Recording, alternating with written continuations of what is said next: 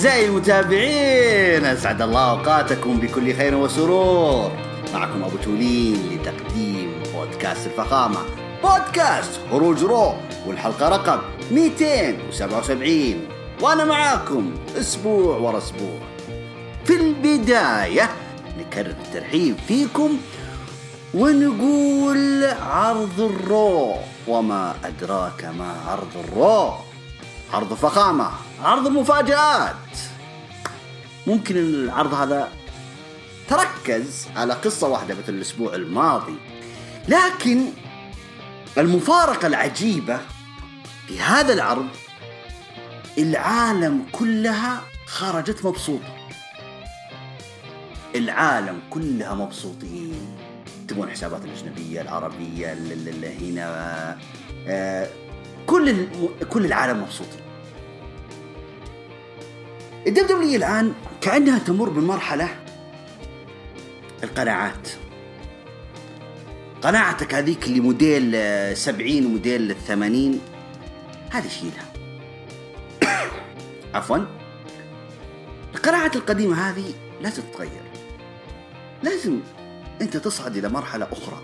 لازم تنتقل إلى مرحلة أخرى. تتعايش مع الوضع الحالي. ما في أحد أحسن من أحد. ففي قناعات. جميل. لأننا نقول إنها ضروري تتغير. مرة أنا مبسوط اليوم. كلكم مبسوطين. العالم كلها مبسوطة. اليوم. ولأول مرة في التاريخ. بابي لاشلي يتوج بلقب إي للوزن الثقيل. هذا هو ملخص الأسبوع. أو هذا ملخص العرض كامل. فعلا أنا تفاجأت. ما توقعت بهالسرعة كنت أتوقع أنه سيمنع okay ممكن يوم من الأيام okay بابي لاشلي يفوز باللقب. بس مو بهذه السرعة مو في عرض أسبوعي. أقصد مو بهذه السرعة إنه هو أهدى اللقب. هو اللي أهدى اللقب لميز. تسع أيام بس كانت هي مدة حمل ميز حتى يحمل اللقب بوبي لاشلي. المتابع لمسيرة بوبي لاشلي من أول ما عاد إلى عروض WWE تحس إنها عودة خجولة عودة باستحياء. ما في هذيك ال attention يعني. آخرها لما لعبوا عليه وحطوا فيه آه، سيناريو مع لانا وروسف يعني كان مخجل للغاية. بوبي لاشلي نجح حتى في ال ال ال الاتحادات القتال القتال المختلطة أو حاجة زي كذا ال MMA خلينا نقول. نجح فيها هناك مو منه فشل نجح. وكان نجاحه يضاهي نجاح بروك ليزنر عشان كذا في ناس يقولوا يسألون إنه ليش تقارنون بابي لاشلي مع بروك ليزنر أو ليش تطالبون بمباراة بين الاثنين؟ لأن الاثنين نجحوا على حلبات MMA فطالما انهم موجودين هنا في ال WWE ليش ما. ليش ما تعمل عداوة بينهم؟ كانت في فرصة ذهبية تقريبا قبل سنة من الآن. إي آخر عرض في السعودية آه، Super ShowDown المفروض إنه بروك ليزنر ضد بابي لاشلي على اللقب. عسى ما فاز بابي لاشلي بس كان المفروض يمنح مباراة بهذا الحجم لأنه هو أصلا بحجم بروك ليزنر. وأقولها ويعني وافاخر بهذا الكلام. على العموم آه العرض كله كانت متمحور متمحور على قصة واحدة تصوروا. ثلاث ساعات كلها على القصة هذه. يعني حتى لو تشوف الفقرات اللي كانت بين بابي لاشلي وميز انت ح... وقت أصلا حتستفرغ الله يكرمكم مثل ما استفرغ راندي أورتن ذاك السائل الأسود ذاك. ف آه، الزبدة إيش اللي صار في النهاية؟ يعني زي ما تتابع أنت آه، فيلم سامج ولا مسلسل سامج في النهاية كانت ال... ال... النهاية هي اللي فرقت في القصة كاملة. هذا هو ملخص عرض رو لهذا الأسبوع. فماذا أقول؟ وأي شيء يقال بعد كل ما قيل وهل قول يقال مثل قول قيل قبل ذلك؟ بسم الله نبدأ عرض ال Raw لهذا الأسبوع بتلخيص مطول عن اللي صار في الأسبوع الماضي حول لقب WWE. طبعا تفاجأنا بعدها أعلنوا في بداية العرض إنه بابي لاشلي مثل ما هو مقرر الأسبوع الماضي. أو خلينا نقول ذا ميز حيدافع عن لقب دبليو ضد بابي لاشلي المباراة الثانية قالوا إن درو ماكنتاير عنده مباراة فردية وهي عودة له في العرض. طبعا هو غاب الأسبوع الماضي. مع عودة الأسبوع هذا حيلعب مباراة فردية ضد شيمس. يا فلس. إيش اللي صار؟ يعني أنا أعرف اللي يخسر اللقب يروح يبحث عن اللقب. عن اللي يخسر اللقب المفروض يبحث عن اللقب ويخرب على اللي خرب عليه. هذا المنطق وهذا هو الواقع. بصراحة يعني استغربت المباراة هذه لكن okay نكمل مع متعودين على السلق البيض هذا. طيب. افتتح العرض درو ماكنتاير. دخل الحلبة أخذ المايك.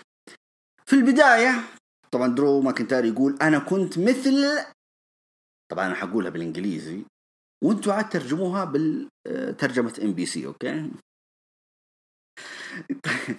يقول أنا كنت مثل ال bitch آه، الشهر الماضي آه، يقول كل العالم تطعني في ظهري. شو السالفة يعني؟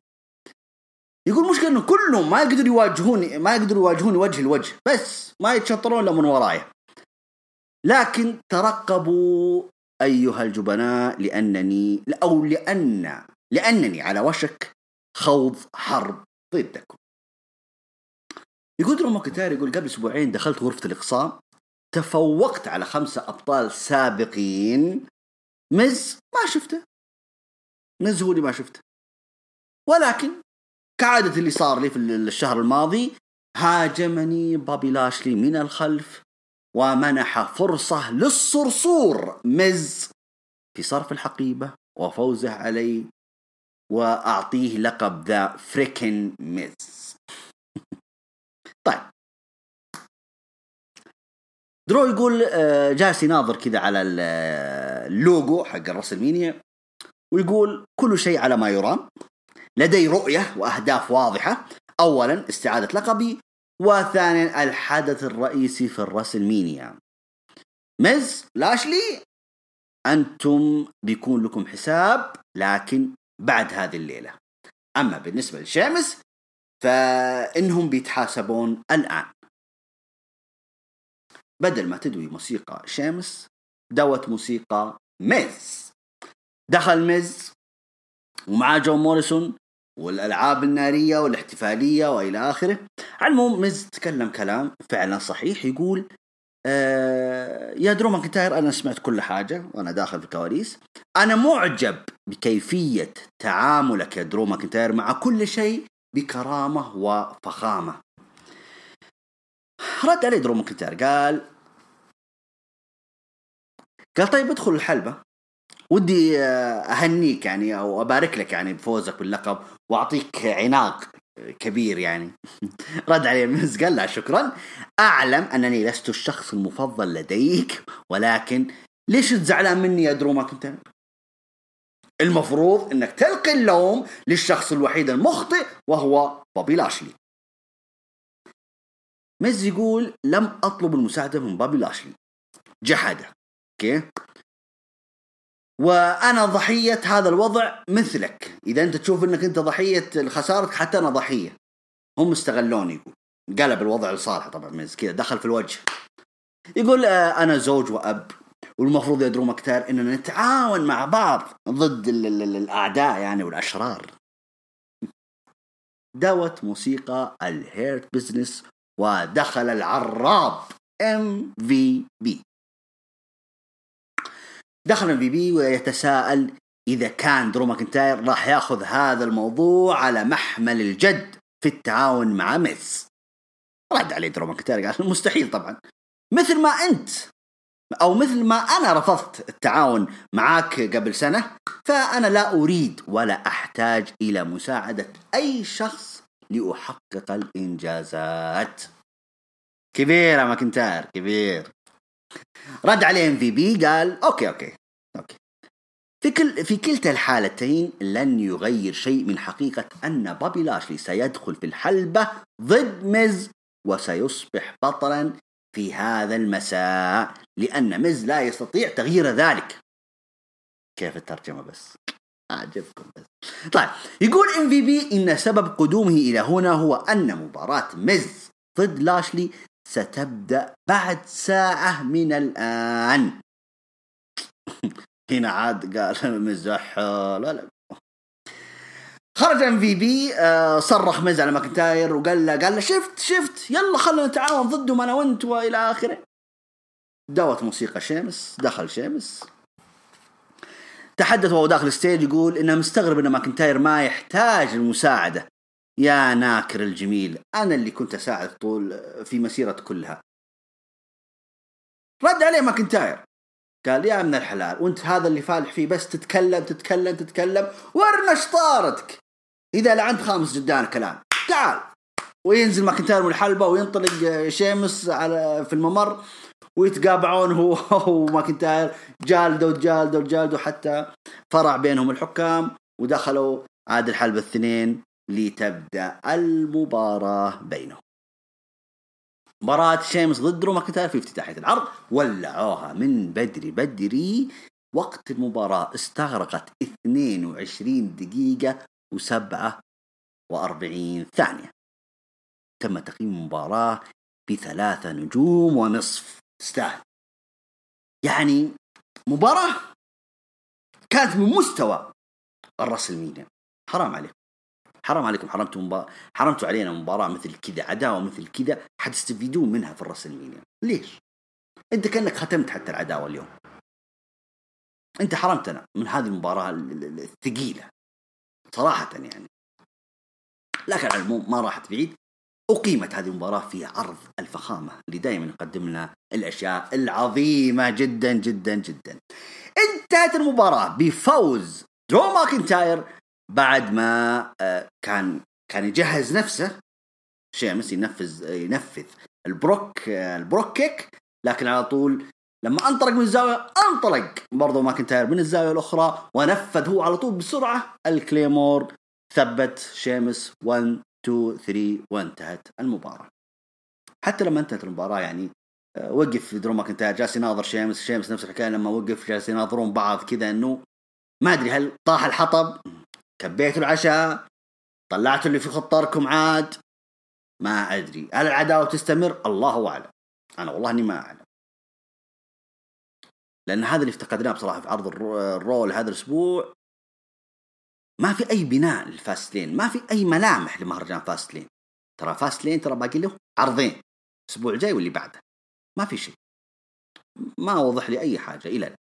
حتى ألقاب ال tag team حتى لقب أمريكا حتى كل الألقاب الممكنة اللي اللي قدامك ما في أي بناء لها.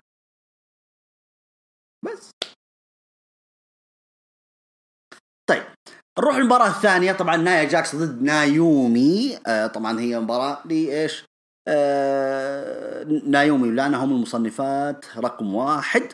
المصنفات رقم واحد على لقب tag team سيدات بالنسبة لسيدات عرض ال Raw هم رقم واحد.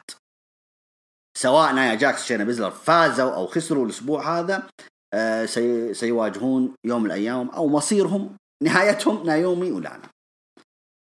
فانت بصراحة أنا متحمس صراحة لعرض NXT يعني مرة متحمس فعشان أنا متحمس ف راح أفاجئكم كذا نهاية الأسبوع كذا. عندي مفاجأة كذا.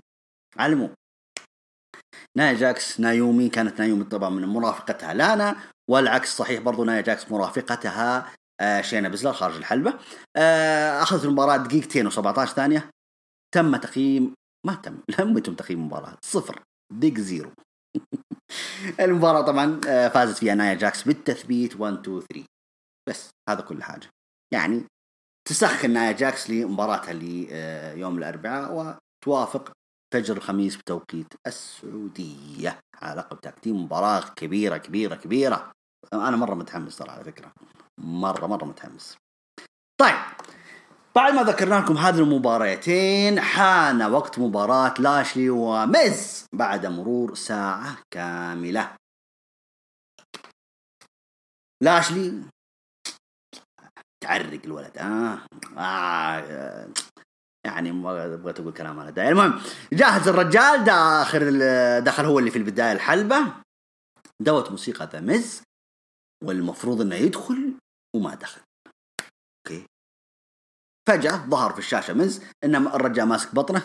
ما أدري تقول عنده امساك ما أدري مقص كيف ما أدري عاد. على في ألم في بطنه.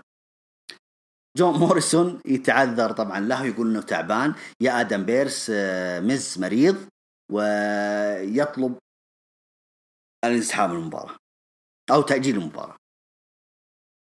آدم بيرس قال يا حبيبي يا مز أنت البطل. أنت عليك الالتزام بأي مواجهة أي شخص يتحداك لازم تلتزم فيها. طبعا بوبي لاشلي طارت شياطينه من راسه نزل من الحلبة ركض دخل الكواليس ومسك مز خنقه وقال له المباراة ستقام الليلة لو على جثتك. أوكي مريض. ما أنت مريض المباراة ستقام ستقام. عاد رماه في الأرض. آدم بيرس قرر وأخبر مز أنه سيدافع عن اللقب بعد ساعة من الآن. قال خلاص خلص اللي في بطنك وحنوديك العيادة. بعد ساعة من الآن على طول توجه إلى الحلبة للدفاع عن اللقب. حلوين حلوين. طيب روح الفقرة اللي بعدها. دوت موسيقى برون سترومان دخل وكان مقرر له مباراة. مع شريك مجهول ضد شيلتون بنجامين وسيدريك ألكساندر على ألقاب ال tag team. كأنهم إيش يبغون يعوضونه؟ كأنهم إيش يبغون يراضونه؟ يعني فاتك لقب الفردي روح على اللقب التاكتي أصلا مباراة غبية كذا. مباراة يعني ما أدري كيف أقول لكم لكن حت... ح... نهاية الفقرة حتكلم فيها بشكل موسع. وقف بروس روما في الحلبة ينتظر شريكه المجهول المفاجأة دوت موسيقى شين مكمان والله شين مكمان ها مغرز في عرض ال Raw ها أوكي. دخل شين مكمان ومعاه آدم بيرس. دخلوا الحلبة. آه الخلاصة كلها. شين مكمان آه أخبر برون سترومان أن شريكك يا برون سترومان في هذه المباراة هو آدم بيرس. آدم بيرس قال إيه شو؟ أنا يعني حتعوذ من إبليس. وش دخلني أنا؟ رد عليه برون سترومان قال يعني وش هالقرف؟ ليه؟ وليه يعني إيش معنى يعني آدم بيرس؟ رد عليه شين ماكمان آه قال هذا حل للنزاع اللي بينك وبين الإدارة بشكل عام. أنت عندك مشاكل برون سترومان ومعتقدات ان إن الإدارة توقف ضدك. هذا إحنا نقول لك الإدارة واقفة معاك. فاللي يمثل إدارتنا حاليا ويقدر يصارع هو آدم بيرس. فلذلك آدم بيرس هو شريكك هذا المساء لمباراة على ألقاب tag team عرض ال Raw إن فزتوا خير وبركة. وإن ما فزتوا معوضين خير. رد عليه برون سترومان قال شوف يا شين مكمان حرام لو يغلط معايا آدم بيرس ويطير علي فرصة الفوز باللقب. راح ألعن خامسكم انت وياه. وركز كلامه على شين مكمان باختصار المباراة الثالثة طبعا في عرض ال Raw كانت على ألقاب tag team عرض ال Raw. شلتون بنجامين سيدريك الكساندر يدافعون على القابهم ضد برون سترومان وآدم بيرس. طبعا دخلوا ال Hurt Business اللي هم شيلتون وسيدريك. واستغرقت المباراة ثلاث دقائق و12 ثانية وتم تقييمها ب صفر والله حسابات الأجنبية مرة الوجه يا حبيبي آه عندي لف دوران أنا. مالكم في الطويلة يا حبايبنا؟ طبعا المباراة كلها كان برون سترومان هو العضو الثابت داخل الحلبة آدم بيرس بالجاكيت يعني والله افتكرت إنه داخل زواج يعني مو داخل عشاء يعني. يا أخوي تراك داخل المصارعة. يا أخوي تراك داخل الحلبة بتصارع أنت بعد شوي. يعني يعني احترم حتى المشاهد يا أخي خليه يشوف. ينزل جاكيت بس طيب نزله. زي كين كين ذيك الأيام. كان إذا في حيصارع ينزل الجاكيت والقميص وبس. وخلك ببنطلونك العادي. عادي ما في مشكلة. خلك ببنطلونك الرسمي يعني. لكن يا أخي حس إنك دخلت صارع. okay. على العموم لما آه بغى ينفذ برون سترومان القاضية على شيلتون بنجامين على طول طمر شين مكمان على المريالة وقال تكفى يا برون سترومان. أعطي الفرصة ل شو اسمه هذا؟ آدم بيرس. حط ال tag وخلى يدخل هو اللي يثبت. برون سترومان يا ها طيب يلا ها خذ ال tag آدم بيرس. تفضل ورنا صارت دخل آدم بيرس. ثبت شيلتون بنجامين لكن براعة شيلتون بنجامين قلب التثبيت. ثبت آدم بيرس. 1 2 3 انت المباراة على كذا نجح شيلتو بنجامين وسيدريك الكساندر بالمحافظة على القاب التاج تيم. هنا برون ستروما عاد دور له ولا ما تدور له؟ ناظر في آدم بيرس. يا باكل كنتوا شيء مكمان فصار يوجه الكلام شيء مكمان إنه خير إن شاء الله. والله إنها مردودة ومن هالكلام وهت يعني الوعيد وإلى اخره يعني جالس يتوعد ويهدد شين ماكمان شين ماكمان مصدوم يعني يخرب بيتك يا آدم بيرس إيش سويت أنت؟ كانت فرصتك إنك تثبت وتنتهي الموضوع يعني. كيف قلبها عليك؟ انتهت الفقرة على كذا إنهم استفزوا برونس رومان اللي هو شين ماكمان وآدم بيرس طبعا مو من قصد الحكاية كلها مو قصد الموضوع كله إنه آدم بيرس ولا كأنك أنت بطل NWA سابقا خمس مرات. حرام يعني طلعت لك تقول كأنك مهرج. حتى آر تروث يستحي يسوي حركاتك هذه. أول مثل ما قلت لكم يعني ما في أي واقعية في لبسة يعني في رداء. المفروض إنه ننزل على الأقل الجكيت. يا أخي حسسنا في مباراة. آه، حسس المتابع إنه أنت متحمس للمباراة. اي okay شين مكمان وهقك بس مو بالطريقة. يا أخوي ترى كنت بطل عالم بطل عالم تعتبر. سابقا okay ما عندي مشكلة بس تراك الآن يعني أنت مثال يحتذى فيه. ونظرتنا لك تراك تراك أنت شاب okay ممكن الإصابات هي اللي أثر وأوقفت مسيرتك بس. معليش يعني. خاطب عقلي وأنا أتابعك. على العموم في الزبدة الأخير ترى هم جالسين يبنون عداوة شين ماكمان وبرون سترومان. يعني لا تسوون فيها متفاجئين في مباراة ستقام بين شين ماكمان ضد برون سترومان في ال WrestleMania okay. أنت يا أبو تحتاج هذه المباراة؟ لا. في انتظار هذه المباراة؟ لا. متشوق؟ لا لا لا لا. الإجابة لا. إيش بستفيد؟ okay في فانتازيا في الموضوع لكن شين ماكمان وبرون سترومان مباراة ما تبيع لك شيء يعني. مباراة ما حد يتحمس لها. إلا إذا أنت فعلا بتضيف فيها أشياء أخرى أنا ما أدري. فيها ولادة نجوم حيظهرون معاك يا Raw Underground شين ماكمان ما أدري عنك. وين هذاك شو اسمه ذاك؟ الله يعطيني اسمه. يا ليتني بحثت عن اسمه قبل الإعداد. شو اسمه هذاك اللي دائما أقول لكم اللي ظهر معاه في الفيلم؟ في ال main event والله نسيت اسمه. على العموم هو واضح إنه الزبدة فيها في العملاق هذا. هم لعبوا أعتقد إنه لعب ضد برون سترومان وفاز عليه برون سترومان في, في عرض ال Raw ف تقريبا السنة الماضية. وبعد اختفى. هل هذه نقطة انطلاقته مرة أخرى؟ هل سيعود؟ وبس. طيب في الكواليس التقى وليتهم ما التقوا اللي هو الايس وجاكسون رايكر مع داميان بريست وباد باني. طبعا ليش أقول لكم ليش؟ يا ليتهم ما التقوا.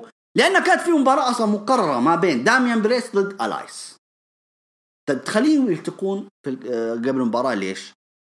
لا وليتهم على حاجة. طبعا الايس يقول جالس يوجه الكلام لباد باني إنه شوف يا حبيبي آه، خل مباراتنا على جنب أنا وبريست لكن ودي أنا موسيقي أنت موسيقي ف ودنا نتعاون مستقبلا أنا وياك و يعني نتعاون أنا وياك أعمال غنائية وموسيقية وإلى آخره. طبعا رد عليه باد باني باللاتيني آه لا وترجمها له بريست بالإنجليزي لا. طول توجهوا الحلبة وأقيمت المباراه داميان بريست ضد ألايس. طيب كان المفترض يعني هذه نقطة خلاف يعني الحين قبل المباراة يعني كان المفترض انكم التقيتوا فجأة كذا وصار هذا الحوار اللي بينكم. بعدها تقول يا الايس يعني زع زعلك داميان بريست وزعلك باد باني فتحداه في مباراة. و... أو أضرب أو دفه أو حاجة زي كذا استفزه وإلى آخره. بعدها خلاص. قرروا في مباراة بينكم يعني بعد ربع ساعة مثلا من مواجه من لقائكم هذا بعدين تقام مباراة. أنا أحب داميان بريست.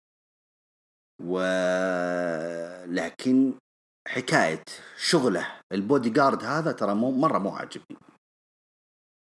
okay بتقولون لا تستعجل يا أبو تولين شوية شوية على الرجال. okay شوية شوية بس.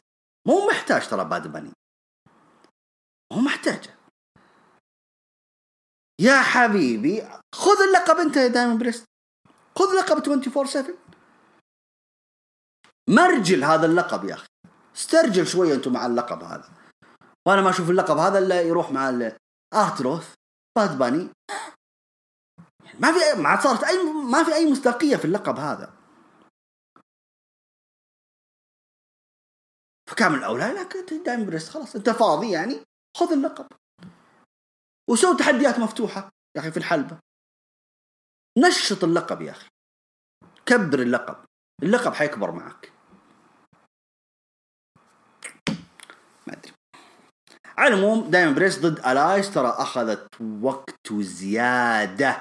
ربع ساعة و24 ثانية. كثير. مرة كثير. تم تقييمها حتى لا وعلى التعب ذا كله تم تقييمها بنجمة ونصف تصور على ربع ساعة كاملة. يعني حتى العالم كلها كأنكم جالسين خلاص تراكم كثرتوها. كلها فرد عضلات من من دايما بريست. ما أعتقد إنه في أي إضافة في الموضوع. على العموم انتهت بفوز دايمن بريست بالتثبيت 1 2 3 وانتهت المباراة. وبس بس هذا هو يا حبايب. يعني مباراة مرة مزعل دور دايما بريست حتى الآن مرة مزعلني. ما, ما اقتنعت بأي حاجة جالس تسويها. طيب من دايما بريست ننتقل إلى راندي أورتن الأفا. يعني حتى أول سؤال سألته كايلا سألته سؤال قالت يعني وش صاير عليك هالأسبوعين يعني؟ وش فيك يعني؟ أنت تعبان مريض فيك شيء يا أخوي؟ ما ما أدري عادك رد عليها راندي أورتن آه، يقول الأسبوع الماضي آه، أثبت لي إن الكسا بليس هي اللي تلعب معي مش آه، بري وايت. عشان ما حد يقولنا بري وايت حي ولا عايش ولا آخره. لا الكسا بليس اللي تلعب معي وهو عارف هذا الشيء. على العموم أطلب من الكسا بليس أن تمضي في حياتها وتبقى بعيدة عن حياتي. أو عن حياة يمكن يقصد عن أو عن حياة مثلا The Fiend أو حاجة زي كذا. على العموم الكسا بليس ظهرت في الشاشة. طبعا هو في الكواليس راندي أورتن. الكسا بليس ظهرت في الشاشة اللي خلف راندي أورتن وكان معها كذا علبة صغيرة كذا. جالسة تهمس في العلبة. تقول يعني آه، رجعه أو أتمنى آه، إعادته أو حاجة زي كذا مثلا. لكن ناظرت الكسا بليس في الشاشة أو في راندي أورتن وقالت له لكن قبل كل شيء لازم يا أورتن تعرف هالشيء. انطفت الشاشة وبعدين اشتغلت مرة ثانية. فجأة ظهر راندي أورتن لكن كان راندي أورتن مزيف يعني. تحس إنه إيش؟ إن الجن يعني تخلقوا في في صورة أو هيئة راندي أورتن وجالس هذا راندي أورتن المزيف يخاطب راندي أورتن الحقيقي. okay. الزبدة يقول جالس يتكلم راندي أورتن المزيف مع الحقيقي يقول إن عداوتنا لم تن... لن تنتهي بشروطك يا راندي أورتن. قريبا ستواجه ذنوبك مع كل ما فعلته في الماضي على الإطلاق. طبعا كان عيونه كذا سوداء كذا ما أدري إيش قصه اهله اللي هو راندي اورتن مزيف اذا كأنه هو يعني بسم الله The Fiend يعني تلبس شخصية راندي اورتن أو جسم راندي اورتن وجالس يخاطب راندي اورتن هنا الحقيقي اختنق وكان يبغى يرجع برضه يستفرغ كذا لكنه اختفى كذا عن المشهد. وأما راندي المزيف جالس يضحك كذا بضحكات شريرة. الزبدة يا حبايبي آه تأكدت الآن تأكدت لي المشهد الآن هذا إنه مباراة راندي أورتن ضد The Fiend في ال WrestleMania حتكون على ال ال Fi Fly Fun House. High Fly Fun Fi؟ Fun Fi Fly House. ما كتبتها. Fly House Fly House يعني سلكوا لي عاد أنتم شباب ها؟ فراح تكون نفس السنة الماضية لما كان بري وايت ضد آه، جون سينا هذه السنة حتكون بري وايت ضد راندي أورتن في ال Fi أو ال High Fun Fly. إيش الكلام هذا؟ ال Fun House okay. ال Fire Fire. ال Firefly Fun House yes excuse me. وبس يا حبايبنا فواضح إنه ستعاد هذيك المباراة. آه، بري وايت في ناس يقولون آه، أو يقولون إنه لا. غيابه غير مبرر. لا يعني أنتم خذوها انه هو احترق الرجال. فلما يحترق فواضح انه لازم كواقعيا انه ما يرجع في يوم وليلة. حتقولون طيب يلبس ملابس كذا يغطي شكله ولا؟ برضو ما راح تكون مقنعة شوية يعني. الرجال احترق إن شاء الله قدامنا.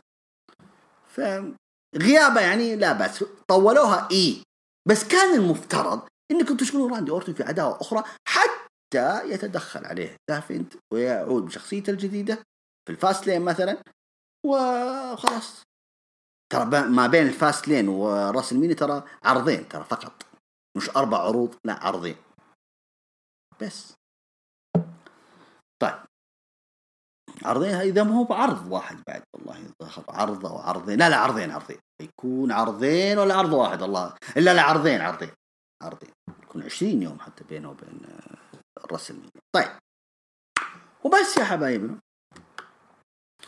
طيب نوصل لنهاية الساعة الثانية. وحان موعد مباراة بابي لاشلي ضد The Miz. طبعا اشترط بابي لاشلي إنه ميز يدخل قبله. فعلا دخل ميز الحلبة قبله بعدين دخل بابي لاشلي. لما جاء المذيع يبغى يقدم المباراة خطف المايك ميز وقال يا بابي لاشلي رسالة لك بس فهمني يا ابن ابن الناس. أنت محترف والله أنك محترف. فلذلك يا MVP أنا أتكلم لك عن مسيرة بوبي لاشلي ومسيرتك اللي يعني تجاوز 17 سنة. فحكموا عقولكم. مباراة زي كذا تحتاج لها مهرجان شهري. أكبر مهرجانات السنة مثلا. فالله يرضى عليكم اجلوا المباراة يا الربع.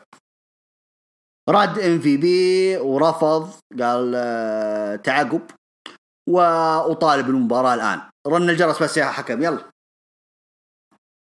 على طول المباراة. لما الحكم رن اعلانا عن بداية مباراة لقب WWE ما بين ميز وبوبي لاشلي. على طول ميز بس دق الجرس. خرج من الحلبة ميز أخذ اللقب وحط رجله وهرب من الحلبة واختفى.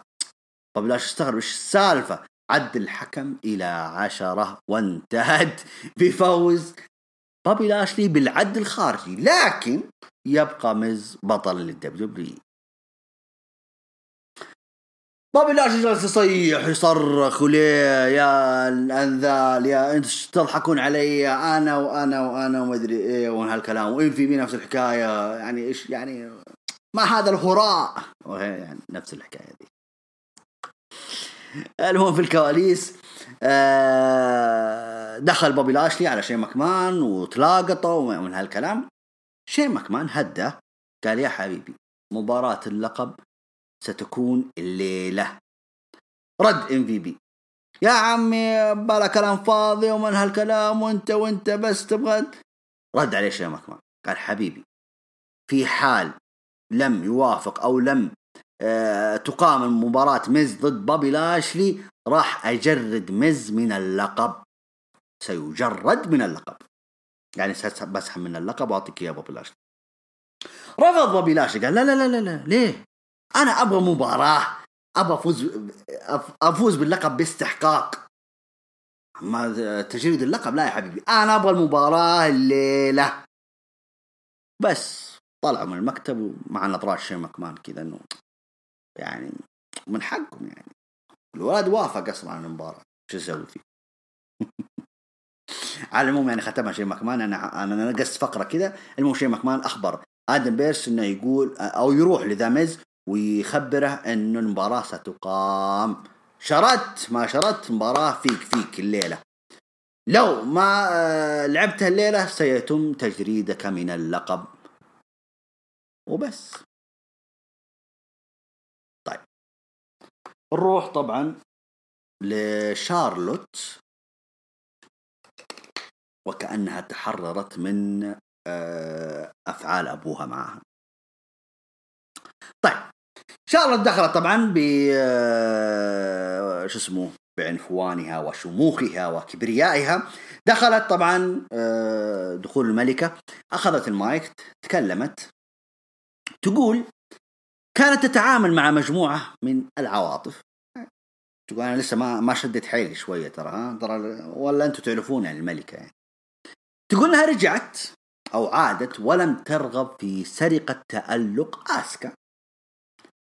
أو حتى المحاولة في الحصول على لقبها اللي هو لقب سيدات Raw. تقول أنا بغيت فقط أن أكون شريكة معاها أو بالأحرى مع شخص أحترمه. لكن في مكان ما تم أو حشرتوني أو انحشرت أنا في عداوة مع ليسي إيفنس وأبويا. لكن الحمد لله كله راح في طريقة. ديك راح تبغى تولد وتخلف ولا أبوي رجع البيت أخيرا تقول. فأنا هنا أفكر باقي ست أسابيع على ال WrestleMania لذلك لذلك أنا لا أملك شيئا. مباراة ما عندي. ولا حاجة عندي. فلذلك لأنه بيانكا تقول إن بيانكا اختارت ساشا بانكس خلاص.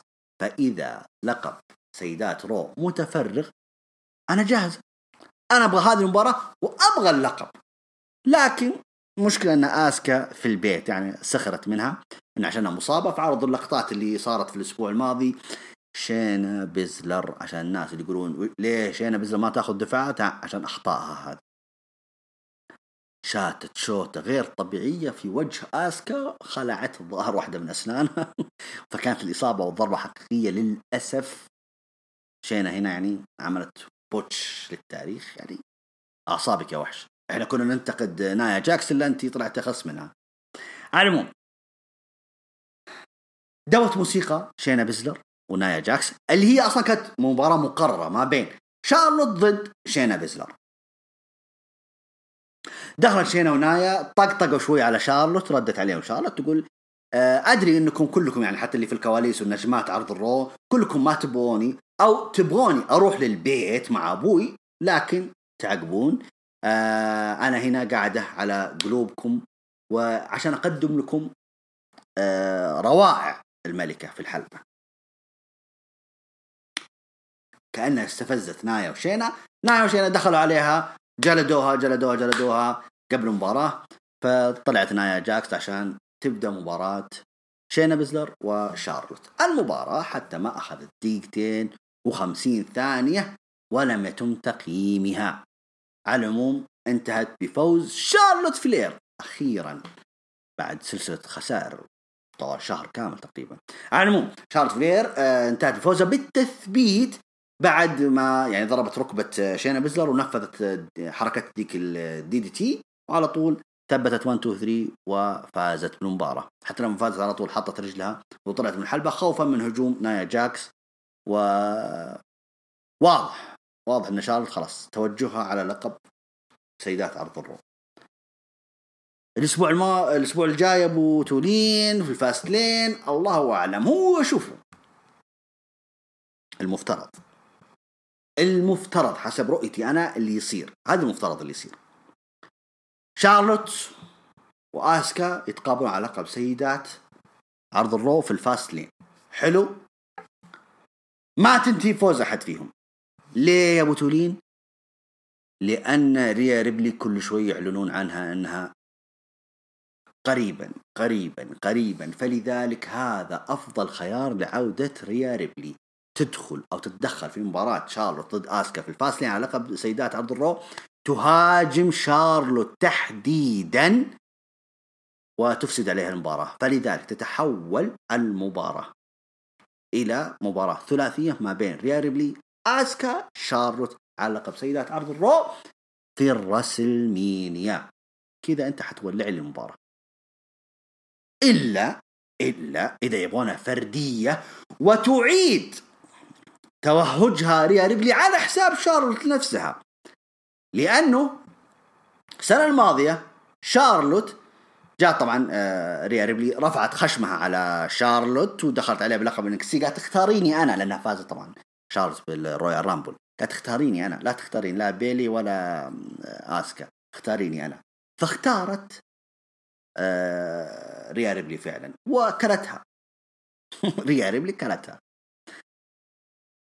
فازت طبعا شارلوت بلقب NXT في الرسلمينيا. فلذلك ممكن هذا يعتبر rematch بعد سنة بعد سنة كاملة. ريا ريبلي تواجه شارلوت على لقب السيدات. طبعا شارلوت هي بطلة السيدات وريا ريبلي تدخل عليها وتفوز عليها وتستعيد. كرامتها تستعيد آه كبريائها. بعد ما تهزأت بصراحة مع أن مباراة ترى السنة الماضية كانت مرة حلوة. فهل هذا هو المقرر؟ إنهم يعطون لقب لشارلوت عشان تيجي ريا ريبلي تتحدى شارلوت على اللقب وتكون فيه عداوة من سنة وهي مبنية. سنة كاملة. وتستعيد فيها كرامتها آه، ريا ريبلي وتستعيد لقبها. أو تستعيد لقب سيدة أو تبدأ كذا على طول تولد. ريا ريبلي أصلا ولدت نجمة كبيرة. ريا ريبلي أصلا من أول ظهور لها وهي سحبت البساط من توني ستورم. فواضح إن التوجه على ريا ريبلي واضح إن الإعلانات اللي هو قدامي الآن في عرض الرو اللي كل شوي آه، ريا ريبلي آه، قريبا ريا ريبلي قريبا. واضح واضح إن العين على ريا ريبلي فأنا أعطيتكم خيارين الثاني الأقر... الأفضل للحدوث. الثاني الأفضل للحدوث مع إني أشك إن الأول هي اللي بتصير لكن ننتظر ونشوف. ما إحنا مستعجلين على حاجة. طيب نروح للمباراة السابعة. خايبين الرجا. الريتريبيوشن ضد ريدل. بطل أمريكا يعني المفروض اللي يلعب منافسات فردية. نتفاجأ إنه يحولون على مباريات tag team. آه، ريدل مع مين؟ مع اللوتشا هاوس بارتي. هذا شو اسمه؟ هذاك فاير فلاي فان هاوس أنا كلشت فيها مليون مرة. يعني أعتقد اللي بيسمعني اليوم بيموت ضحك. فاير فلاي فان هاوس يعني أعيد للتصحيح. آه واضح إن المباراة مقررة ما بين راندي اورتون وبري وايت مع تصديق التسريبات. لأن التسريبات طلعت الأسبوع الماضي أو اللي قبله تقريبا إن هذا اللي حيصير راندي اورتون ضد بري وايت أو ضد ذا فيند في مباراة من نوع فاير فلاي فان هاوس okay؟ تمام. قلتها جبتها مضبوط الآن. طيب. طرفاها ريتريبيوشن واللوتشا هاوس بارتي وريدل طبعا ريدل مع اللوتشا هاوس بارتي ضد ريتريبيوشن المباراة أخذت دقيقتين و16 ثانية ولم يتم تقييمها. zero. ما في أي تقييم. انتهت بفوز اللوتشا هاوس بارتي وريدل نفس ما صار الأسبوع الماضي. طبعا مصطفى علي كان هو مرافق لعصابة الثلاثة. جالس يصرخ يا أنت إيش فيكم أنتم ما تعرفون أنتم أنتم مرة ثانية مرة ثانية تخسرون أنتم فشلتوني. فدخل الحلبه وطالب ريدل بأنه قال ارجع. أنا أتحداك مباراة فردية بيني وبينك الآن. ارجع الآن. قال ريدل أبشر حاضر أنا أرجع. يعني قصده آه، مصطفى علي تعالوا يا عصابتي أوريكم. كيف أنا أفوز. المباراة الثامنة في عرض الرو ريدل ضد مصطفى علي. آه، أخذت آه، ثلاث دقائق و12 دقيقة أو 12 دقيقة و12 ثانية. ولم يتم تقييمها. والله أنتم زعلين الحسابات الأجنبية يعني مرة zero zero zero. كل مباريات zero zero. يعني هذا دليل إنه العرض كله ترى كان crisis يعني. ترى ما رفع إلا المباراة الأخيرة أو, أو ال main event إن صح التعبير. طيب. مصطفى علي فاز بالتثبيت على ريدل. غريبة. يعني بطل أمريكا تخسر بالطريقة دي يعني غريبة. على العموم هو ما خسر بطريقة نزيهة بالعكس الطريقة آه تدخل الريتريبيوشن كانوا فوق المريلة وأشغلوا الحكم شتتوا الحكم شتتوا آه ريدل. فنفذ على طول حركته القاضية من الزاوية طبعا كان ريدل مستعد صعد الزاوية عشان يقفز على مصطفى علي لكن شتتوه ريتريبيوشن وشتتوا الحكم فاستغل الموضوع آه، مصطفى علي ونفذ القاضية على ريدل ثبته 1 2 3 وفاز بالمباراة حتى لما فاز والحكم يبغى يرفع يده كذا أبعد عني وجالس يصرخ على فريقه قال شفتوا كيف؟ شفتوا أنا كيف أفوز في المباريات وكذا؟ أنتوا اللي جايبين رأسي تحت وإلى آخره ولا لا؟ يعني قاعد يخاصمهم بالطريقة ذي. هل هذا تمهيد مصطفى علي حيروح على لقب أمريكا في الفاست لين؟ هل هذا أول شرارة مثلا أو أول علامة؟ طيب وين راح النيو داي؟ طبعا افتقدنا العرض ذا نيو داي آه، جيف هاردي إي جي ستايلز اسماء أسماء ضخمة يعني. افتقدناهم صراحة الأسبوع ده. ما أدري. طيب إحنا ما إحنا فرحنا بعداوه مصطفى علي ضد كوفي كينغستون إنها مباراة مقنعة أو عداوة واقعية. كانت قبل سنتين المفروض إنها تقام. الآن لما أعدتوا رسم الأحداث أبعدتوهم من لا شيء. طيب ترى مواجهة face to face كوفي كينغستون ضد آه، مصطفى علي ترى ما صارت. حتى الآن. من الأسابيع اللي راحت كلها. مو معقول انكم تس... يعني آه، لغيتوا الفكرة أو سحبتوا على الفكرة تماما. ما لها داعي. هل ستكون على لقب أمريكا ثلاثيه ريدل كوفي كينغستون مصطفى علي؟ ولا حنشوفها في الرسلمينيا؟ كل الحالتين يعني مرحب فيها. وبس طيب نروح لميز راح المكتب شين مكمان أخبر شين إنه سيدافع عن اللقب الليلة يقول okay أنا موافق. ولكن لكن شين مكمان برضو تحدث عن إنه يستحق الاحترام ويستحق إني أروح وأدخل راس المينيا وأنا بطل. أنا تعرضت لإذلال خلال عشر سنوات كاملة ف يعني يا شين مكمان لازم تحميني تحمي اسمي تحمي إرثي مسيرتي كل حاجة. فيعني يقول أنا بطل حدث رئيسي. أنا حدث رئيسي. فأي نوع من الأبطال سيكون بوبي لاشي بوبي لاشي ما, يسوى يعني يا شين مكمان يبغى يوصل له كذا طبعا. ميز؟ فرد عليه شين مكمان أنه لا يعرف ولكن ربما سنكتشف ذلك بعد مباراتكم. okay. الجمع يعني. نروح للمباراة الأخيرة. وخير ختام. المباراة على لقب WWE للوزن الثقيل. ذا ميز سيدافع رسميا عن اللقب ضد بابي لاشلي. لما دخلوا المباراة ظهر شين مكمان وأمر أن المباراة من نوع lumberjack match.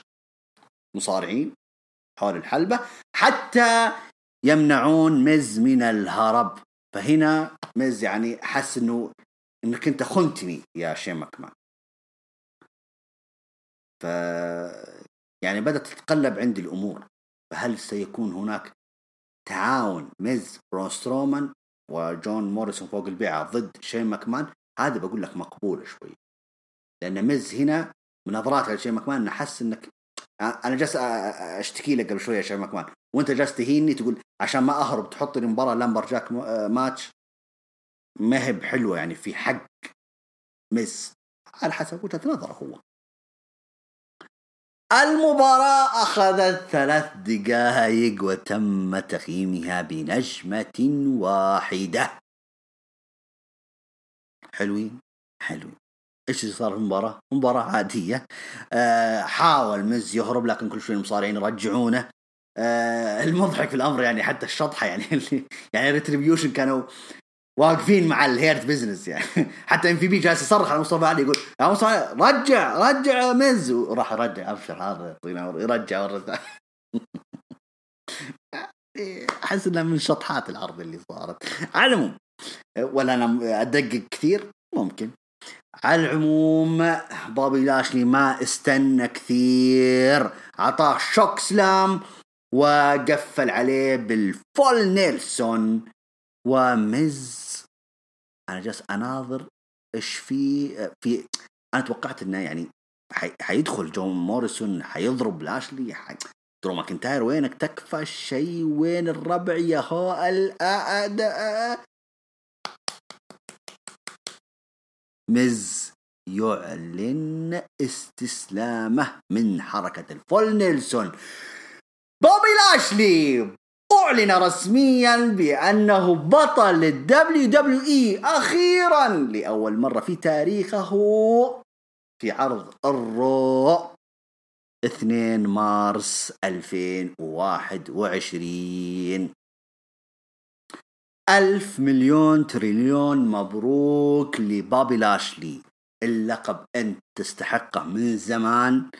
آه عملت آه نفذت الأوامر نفذت كل حاجة أعطيت كل حياتك كلها لتسليتنا. فحان الوقت أن ال WWE آه تكرمك بأحلى تكريم. ولو أننا كنا نتمناه في عرض شهري لكن آه عوافي عوافي عوافي يا الوحش. ألف مبروك. تستاهل. مرة انبسطت مرة هيصنا. أيوه. يعني أنا كنت ما أبغى مزي ترى يخسر ترى على فكرة. لكن لما فاز خلاص. مرة وقفت صفقت. تستاهل بابي لاشلي. آه شكرا فينس ماكمان لتغيير أخيرا بعض قناعاتك اللي ما أدري شكلها. شكرا إم في بي. ممكن أنت كنت المفتاح. لهذه لتغيير هذه القناعة. بوبي لاشلي هو الآن في الصورة المستحقة له وبجدارة كاملة. بوبي لاشلي ليس هامش. بوبي لاشلي واجهة.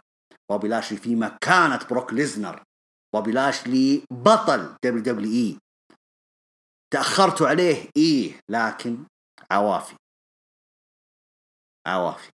ألف. مليون تريليون مبروك لعشاق بوبي لاشلي. يستاهل. شكرا قلنا فينس ماكمان. شكرا إم في بي لهذه الصورة اللي قدمتوها. الآن حتى العالم كلها يعني بدت يعني انبسطت في هذا القرار. ما في أقول لك ما في أحد خرج اليوم عرض ال Raw زعلان. كلنا فرحانين. تصوروا بعد سلق البيض اللي صار بين بابي لاشلي وميز وإنه فعلا ما ختمت بفوزه باللقب. بيكون عيب بيكون عار كبير على اللي سويتوه طول الثلاث ساعات هذه كلها. كان بيكون شرها عيب. لكن الحمد لله انتهى العرض بخير وشره بتتويج و عيب أقول ولادة بطل جديد لكن نقول هو البطل الذي ولد من الخاصرة فعلا كم سنة هو يعني يحاول أن يتصدر المشهد؟ فجاء الاستحقاق أخيرا. بعد كم؟ بعد مسيرة 17 سنة تقريبا على كلام مز اليوم. أنا ماني حاسبها لكن يعني أقتبس كلام مز إنه خلال 17 سنة. أعيد اعيد وأكرر. مبروك مبروك مبروك. بابي لاشلي. مبروك إم في بي. ما هو بس شكرا إم في بي إلا مبروك لك أنت إم في بي. وشكرا فينس ماكمان على تغيير القناعات. صدقني كذا أنت. أرباحك تكبر. مشاريعك تكثر. شكرا شكرا ماكمان مرة مرة شكرا. على العموم حتى بعد المباراة يعني بوبي لاشلي لسه تحس إنه ما شفى غليله. نفذ عليه ال full nelson مرة ثانية شو اسمه المز ورماه برا الحلبة. واحتفل احتفالات هستيرية بفوزه باللقب بشكل رسمي. وبس يا حبايب انتهى المشهد الجميل بهذا التتويج الرائع. طيب تقييم العرض ستة من عشرة. أقول ستة لأن كل المباريات كانت دون المستوى. كلها حتى الحسابات الأجنبية ما قيمت الم... كل مباراة صفر صفر صفر صفر صفر. بس هي مباراة واحدة اللي قلنا لك اللي يعني كأداء وعداوة إلى آخره كانت فعلا مباراة بحجم الراسلمينيا ألا وهي مباراة ماكنتاير وشيمس كانت مع بداية العرض ولعوا العرض. وحتى نهاية العرض كانت مرة شالت كل العرض. كان البداية والنهاية شلت العرض. ما بين الحدثين هذه ولا حاجة. ولا حاجة. صفر على الشمال. فلذلك أنا أقيم العرض ستة من عشرة. نجوم العرض عندي بابي لاشلي أكيد يستحق. وام في بي يستحق. وأوكي نقول حتى لو نضيف درو ماكنتاير يعني إنه أوكي ما عندك مشكلة. لكن النجومية بوبي لاشلي وام في بي هم نجوم هذا المساء. برومو العرض أكيد الافتتاحية اللي بين ماكنتاير ميز وام في بي. يعني ولعوا المشهد من البداية وحتى بمشاركة شيمس في نهاية البرومو. لقطة العرض أكيد تحقيق بابي لاشلي للقب الدولي أخيرا أول مرة في تاريخ حلو جدا مستحق وجميل. مباراة العرض أكيد. قلنا لكم درو ماكنتاير ضد شيمس هذه أفضل مباراة في العرض كله. ما في شيء مباراة ثانية يعني تستحق الإشادة. إيش افتقدنا من العرض؟ قلنا لكم ما في بناء واضح لمهرجان Fastlane. ترى باقي عرضين. إلى الآن ملامح مهرجان Fastlane الآن ترى مبهم. ما عندنا أي شيء واضح.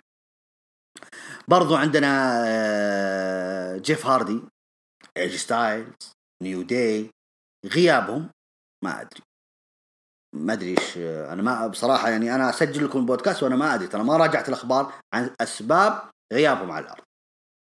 الله أعلم بس للأمانة افتقدنا شطت العرض مثل ما ذكرت لكم في النهاية لما MVP يعني إنه صار يعني صار صديقك فجأة مصطفى علي إنه دخل ميز وكذا فدخله في مباراة ال lumberjack match ف ما أدري.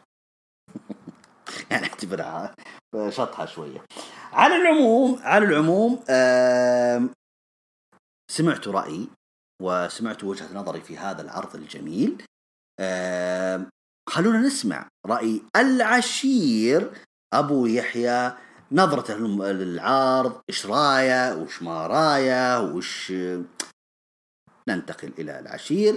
يا أبو يحيى لك المايك يقاطر عسل فلتتفضل مشكورا. السلام عليكم ورحمة الله وبركاته. معاكم أبو يحيى وهذه فقرة الأسبوعية في بودكاست الفخامة هروج راو 277 كالعادة نشكر في البداية أتاحت فرصة من قبل مقدمة برنامج الأسطورة بيقدر يكون أبو تولين العشير الغالي ومن Big Boss جود وكافة عائلة هروج المصارعة وأنا اليوم أكلمكم وأنا أمس خالع ضرسي فالحمد لله على كل حال. باقين موجودين مستمرين مع عروج. مهما كانت ظروف الحياة قاسية وصعبة علينا والحمد لله على كل حال. عرض اليوم كان عرض جميل جدا جدا وفي حدث يعني يحدث من زمان منتظرينه الناس ونتكلم عنه في خلال العرض. طبعا بدأ العرض بافتتاحية آه، ميز وكان مع يعني لا قصدي افتتاحية درو ماكنتاير وتكلم فيها على اليسار. طبعا آه، إحنا نتكلم الأسبوع الماضي إنه غياب درو ماكنتاير كان عليه ألف علامة استفهام لكن الأسبوع هذا آه، افتتحوا العرض بدرو ماكنتاير البطل السابق اللقب WWE وتكلم عن خسارته وتكلم عن اللي سواه في بوبي, بوبي لاشلي ووعد إنه هو عنده عقبة يتخلص منها اللي هي شيمس وبعدها راح يتفرغ لموضوع ال WWE بعدها دخل عليه ميز. ميز كان في هذا العرض بكامله من من نجوم كالعادة كان ممارس دور ال heel الجبان المخادع اللي قاعد يسوي خطط اللي بيحاول بأي طريقة يستغل اللي قدامه لمصلحته. ميز كان يلعب على درو ماكنتاير ألعاب العقول انه هو ممكن يحرش على بوبي لاشلي يحطم الاثنين يحطم نفسهم الاثنين ويتخلص منهم في ضربة واحدة وحاول إنه يخليه يوقف بصفه مع ضد لاشلي لكن هو في الأخير زبد له ماكنتاير وقال له أنت منك اللاشلي راسك الراس والمالي صلاح اللي يفوز منكم أنا راح أكون جاهز له. بعدين دخل على طول موضوع آه، دخل آه، آه، شيمس وبدأ عراك مع مع درو ماكنتاير وكانت افتتاحية مباراة جميلة جدا بين درو ماكنتاير وشيمس أخذوا آه، تقريبا ربع ساعة 20 دقيقة ممتعة جدا جدا في كافل وأعطاهم الوقت الكافي. وكان نظامهم كأنها مباراة pay-per-view ما هي مباراة في عرض عادي. استمتعنا بكل دقيقة فيها. كان شيمس قريب جدا من هو ياخذ آه، الفوز لكن في الأخير خطف بحركة حلوة. درو ماكنتاير لما كان شيمس ينفذ Brogue Kick وكان في نفسها Claymore نفذها ماكنتاير. ماكنتاير نجح إنه هو يصيد فيها شيمس وفاز عليه وكانت أتوقع إنه فوز نهاية آه، العداوة اللي ما بين شيموس ودرو ماكنتاير في الوضع الحالي. ممكن تتكرر ممكن تستكمل بعد مين ما ندري حتى الآن لكن حاليا ماكنتاير تخلص من عقبة شيموس وأمامه آه، لقب ال W يرجع يطارد وراه يسترده مرة ثانية وممكن يحقق المرة الثالثة قريبا. نتكلم عن مباراة لقب ال W بين بين آه، ميز وبوبي لاشلي اللي كانت على ثلاثة مراحل. المرحلة الأولى اللي فيها تظاهر ميز إنه هو عنده ألم في بطنه وكذا وما راح يقدر آه، يصارع ويبغى الأسبوع القادم. آه، بوبي لاش كان في حلبة ينتظره زعل بوبي لاش راح جابه راح ضربه وحاول إنه هو يعتدي عليه. وبعدها آه، بدأ الغضب من آدم بييرس وشين ماكمان وقالوا لا راح تلعب ولا حناخذ منك اللقب. نزل مرة ثانية المره الثانية نزل بوبي لاش نزل ميز ميز حاول إنه هو إيش الطريقة إنه يشرد المرة دي من بوبي لاشلي بعد موضوع المرض ومغص. بدأت بدأت بدأت المباراة رجع نزل ميز مرة ثانية خارج الحلبه أخذ اللقب وشرد خلف الكواليس وانتهت المباراة بالعد الخارجي وفوز. بوبي لاشلي بس بدون اللقب. الموضوع ده غضب. بوبي لاشلي غضب عظيم منه هم كانوا بيوصلوا المرحله دي من الغضب. بعدها شفنا إنه آه انه آدم بييرز وشين ماكمان قاعد يحضرون الفكرة اخيره وفعالة وتقدر إن هي آه، توفر مباراة عادلة لبوبي لاشلي وميز آه، جاء ال main event نزل آه، نزل ميز ونزل بوبي لاشلي المره الثالثه وهذه يمكن من زمان ما شفناها. المفاجأة كانت لميز إنه المباراة هي lumberjack، lumberjack يعني المصارعين هم اللي يحوطون بالحلبة، وهذا الموضوع صعب لميز انه يسوي أي حاجة. وميز مع هذا حاول يهرب حاول إنه هو يعني يستعطف المصارعين اللي حوالين الحلبة بس إنه الموضوع كان اوفر أو إنه المصارعين ما تقبلوا مز بأي حال من الحوار رجعوه الحلبه كم مرة. المباراة كانت سريعة. أنها آه، لاشلي مسكت الإخضاع اللي أنا ما توقعت إنه آه لا ممكن يصير شيء يمكن صح يتدخل. توقعت الأسبوع الماضي إنه ماكنتاير جود سمعته في هروج جاست توقع إنه إنه ممكن يعني آه تخرب مباراة برضو من سترومان وتصير 30 فاستين لكن لا دخل سترومان ولا دخل ماكنتاير ومباراة انتهت بشكل نظيف لاشلي. لاشلي بطل لقب ال WWE لأول مرة في مسيرته. ما كنت أتوقع أقول الكلام هذا أو العبارة دي في حياتي لكن قلتها الآن وصارت حقيقة. لاشلي أخيرا أخيرا أخيرا أخذ لقب WWE مو لقب الكون ولقب وزن الثقيل لقب ال WWE لاشلي. وهذا شيء عظيم جدا جدا جدا. وراح يعتبر إنه هو ثاني أمريكي من أصل أفريقي يأخذ اللقب بعد الأول هو كوفي كينغستون. طبعا للي يقلل من من من لاشلي إنه أخذ اللقب ف Raw مأخذ في عرض شهري. أذكركم باثنين من أساطير ال WWE في التاريخ اللي هم مين؟ Triple H أخذوا في عرض Raw في أغسطس عام 99 وبرضه ميك فولي اللي أخذوا في عرض آه، يناير 1999 برضو لأول مرة في مسيرته أخذ ميك فولي Triple H. أساطير أكيد. أخذوا أول لقب لهم عالم في عرض Raw ولو أنا ببحث حلاقي كثير آه، نجوم أخذوا ألقابهم أو ألقاب العالم لأول مرة في, في, عرض Raw أو عرض SmackDown عموما هذا بالنسبة للقب العالم. حاليا أنا أرى إنه بوبي لاشلي آه، يعني مستعد لأي خصم كان. إذا كان بيلعب ثلاثية مع ماكنتاير أو رباعية مع ماكنتاير وسترومان وميز في Fastlane هذه حلوة. إذا كان بيقابل درو ماكنتاير في فردية هذه حلوة. إذا كانت ثلاثية سترومان وميز آه سترومان وماكنتاير ولاشلي برضه حتكون حلوة إنه بعضها يفصلوها حتكون فردية في WrestleMania موضوع آه، بروك ليزنر اليوم طلع للسطح إنه بروك ليزنر يرجع ويقابل بوبي لاشلي على لقب WWE إنها مغرية لبروك ليزنر إنه يرجع ويقابل بوبي لاشلي في اصل أنا ما أدري حتى الآن هل ليزنر له رغبة يرجع للمصارعة ولا لا أنا ما أدري حتى الآن. لكن عموما حتكون حلوة لو ليزنر حيقابل لاشلي مباراة الحلم في في WrestleMania وأنا كم ما قلت لكم قبل كذا إنه ماكنتاير أتمنى يخش WrestleMania وحامل اللقب لو ما صارت ودخل لاشلي كحامل لقب WWE بالعكس ما عندي مشكلة في الحالتين. أنا أشوفها انها هي منصفة بحق موهبتين خدموا كثير وصبروا واجتهدوا كثير في ال business. حتى يعني فينس رضى عليهم وأعطاهم أخيرا اللقب الكبير العالمي. من الأشياء اللي محبطة لي في هذا العرض أتكلم عن الأشياء الإيجابية، الأشياء المحبطة فوز مصطفى علي على مات ريدل حامل لقب الولايات اللي دوب له ثمانية أيام كمل مع اللقب. أنا أي نعم انه بشكل غير نظيف بتدخل لكن ليش أنت تبني ريدل على لقب الولايات؟ وبعدها أو بناء كان سيء واعطيته اللقب وبرضه استمر بناء سيء مثل ريدل. أنا أنا مستغرب نفس اللي صار مع مز قبل الحقيبة وبعد الحقيبة. اشوفه صار مع مع ريدل حاليا. آه، ما أدري هل هو بناء لمباراة لقب الولايات بين مصطفى علي وريدل ف Fastlane ما أدري حتى الآن. القاب الفرق. شفنا استخدام شيلتون بنجامين سيدريك الكساندر كاكياس ملاكمه أو اكياس لكمات لسترومان. سترومان وآدم بيرس كانت كان موضوع مرة سخيف. وكان بدكم تجيبوا أي اثنين يسووا الدور هذا. مو لازم لا مو لازم تجيبوا أبطال الفرق تخلوهم تجربة لسترومان وآدم بيرس المو... قصة المباراة كلها ما كانت في ألقاب الفرق. قصة المباراة كلها إنه بناء العداوة اللي ما بين سترومان أو استكمال العداوه اللي ما بين سترومان وشين حتى يوصلوا ل WrestleMania. أنا ما أدري كيف إحنا نصدق إنه إنه واحد مثل شين حيقابل سترومان اللي اللي اللي اللي بصراحة آه، فعص أبطال الفرق كأنهم حشرات بيقابل شين في WrestleMania. كيف العداوه دي منطقية؟ أو الواحد يصدقها؟ أنا ما أدري كيف. ال WWE أحيانا أحس عندهم أشياء غريبة ما ما, ما لها أي مبرر. الأسبوع القادم بنشوف تطورات بناء Fastlane بنشوف ردة فعل ميز بنشوف ماكنتاير إيش توجه الفترة القادمة بنشوف برضه سترومان حيكمل على لاشلي ولا حينساه وحيتفرغ لشين أحداث كثير مستنية في عرض Raw القادم. هذا اللي كان عندي. إن شاء الله إني افدتكم في هذه الفقرة القصيرة. آه، شكرا لابوترين شكرا للجود شكرا لكافة أفراد ورجع المصارعة. نراكم على خير شكرا لكم. شكرا لك يا العشير وشكرا لمشاركاتك. مشاركاتك أيوه مشاركاتك السابقه لكن مشاركتك هذه اللطيفة معانا. آه طيب وين إيش السالفه طيب نروح للفقرة اللي أنا أحبها كثير جدا جدا جدا ألا وهي فقرة الهاشتاج. بسم الله. يلا هذه فشلنا طبعا أكيد إنكم سمعتوا رأي العشير الآن. آه، باللي صار. فننتظر نشوف إيش بلا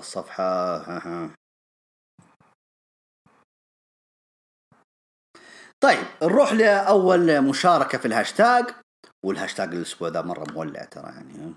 طيب نروح أول مشاركة. محمد عبد الله يقول عرض جد جيد جدا الماتشات جيدة. برومو شارلوت معروف.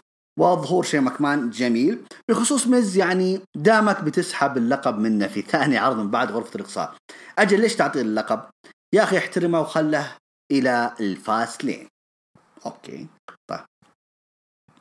وين أنا رحت؟ طيب. بخصوص آه، بيقول بخصوص لقب سيدات ولقب العالم. أتوقع يقول ثلاثية في ال Mania كلها الحزامين ال women's أكيد ثلاثية آه، ريبلي وآسكا وشارلوت. okay اتفق معايا. يقول أكيد الفوز لريا ريبلي لأنه لو لو فوزوا شارلوت بروح البيت فينس على أعصابك يا أبو عبد الله. أما أقول بطل أو لقب الرجال بروك ليزنر درو ماكنتاير بوبي لاشلي. كذا بروك بيفوز. آه إذا بس درو بوبي أما إذا درو بوبي بس فردية أكيد درو هو اللي بيفوز. حلوين. طيب. أما بخصوص يقول The Fiend وراندي أورتون راح تكون أسطورية لكن خلاص يعني اللي مستغربين من الكتاب وفينس يعني أنتم قد قد شفتوا فينس وكتابه. أه بدأوا بسيناريو وأنهوه بدون تخريب. آه هو يسأل يقول هل أنتم قد شفتوا يعني فينس وكتابة قد بدأوا بسيناريو هو بدون تخريب حتى لو آه نسوا يرجعوا يعيدوا السيناريو عشان يخربوه. حتى الكسا بليس انسحب عليها. لا بالعكس الكسا بليس أشوفها للحين في الصورة. يقول تقييم العرض سبعة من عشرة نجوم العرض بوبي لاشلي وشين ماكمان و The Miz okay. طيب آه Daddy Girl اللي هي نور تقول هلا بتولين في عرض SmackDown ما تشوف كان الوقت المناسب إنه ساشا تصير آه heel أتفق معاك المفترض المفترض إنها كانت heel أو إنها تقلب heel هنا وخلاص يعني. أنا ما أدري إيش قصة ال ال الأسمراني اللي مع ساشا بانكس هي تحالفت معاه صاروا أخويا صارت خوية كارميلا طيب ما أدري ما أدري بدأت تضيعني ساشا ولكن المفروض إنه تصير هيل. على العموم يا نور آه، مصيرها حتصير هيل. مصيره حتصير هي دائما الأسبراني هذا معاه ترى ما عرفت أنطق اسمه والله ولا عرفت أحفظ اسمه. ف وبس. يعني نشوف نشوف عرض SmackDown الأسبوع هذا. طيب. نور برضو تقول شارلوت وشينا هذه مباراة عرض شهري. وعلى لقب. وعلى اللقب okay. شارلوت تقول في هذه المباراة superwoman ومن سوت ومن من سوت اللي ما قدر يسويه أي ف... وسوت اللي ما قدر يسويه أي فريق. واضح إن شينا ما في أي مستقبل لها يعني WWE تحافظ على نايا من التثبيت أكثر منها. وإذا على الشكل زي ما أنت تقول نايا مش جميلة بس الواسطة تلعب دور. والله يا نور تبغى تزعلين آه، أحمد؟ أنا ماليش دعوة ترى أحمد يشوفها آه، نايا جاكس ملكة جمال وبس كذا. okay أحمد؟ شوف الناس مو يقولون نايا مو بحلوة. طيب. طيب نور تقول اوفي بتولين رأيك في هذا الكلام؟ ريدل يرفض وصف جيله بالناعمين وبوكر تي يرفض وصف جيله بالأغبياء. okay. اللي هو طبعا عرضت لي مقت... آه... تغريدة تقول بوكر تي يرد غاضبا على مات ريدل بعدما رد ريدل على الاندرتيكر وصف الجيل القديم بالأغبى. okay. بوكر تي يقول الخيط الخلط بين عملك هنا. وعملك في ال UFC مشكلة. عد إلى هناك إذا كان هذا ما تريد التوصل إليه. شوف يا شوف يا نور. ترى ريدل مشكلته ترى لو يربط لسانه شوية ترى راح تشوفينه بطل WWE كذا من الأخير. لكن ترى الولد يتكلم كثير. okay؟ فالولد عنده قناعات. هو هو عنده قناعات معينة يعني كذا فما هو المشكلة إن هذه القناعات حتوديه في 60 داهية.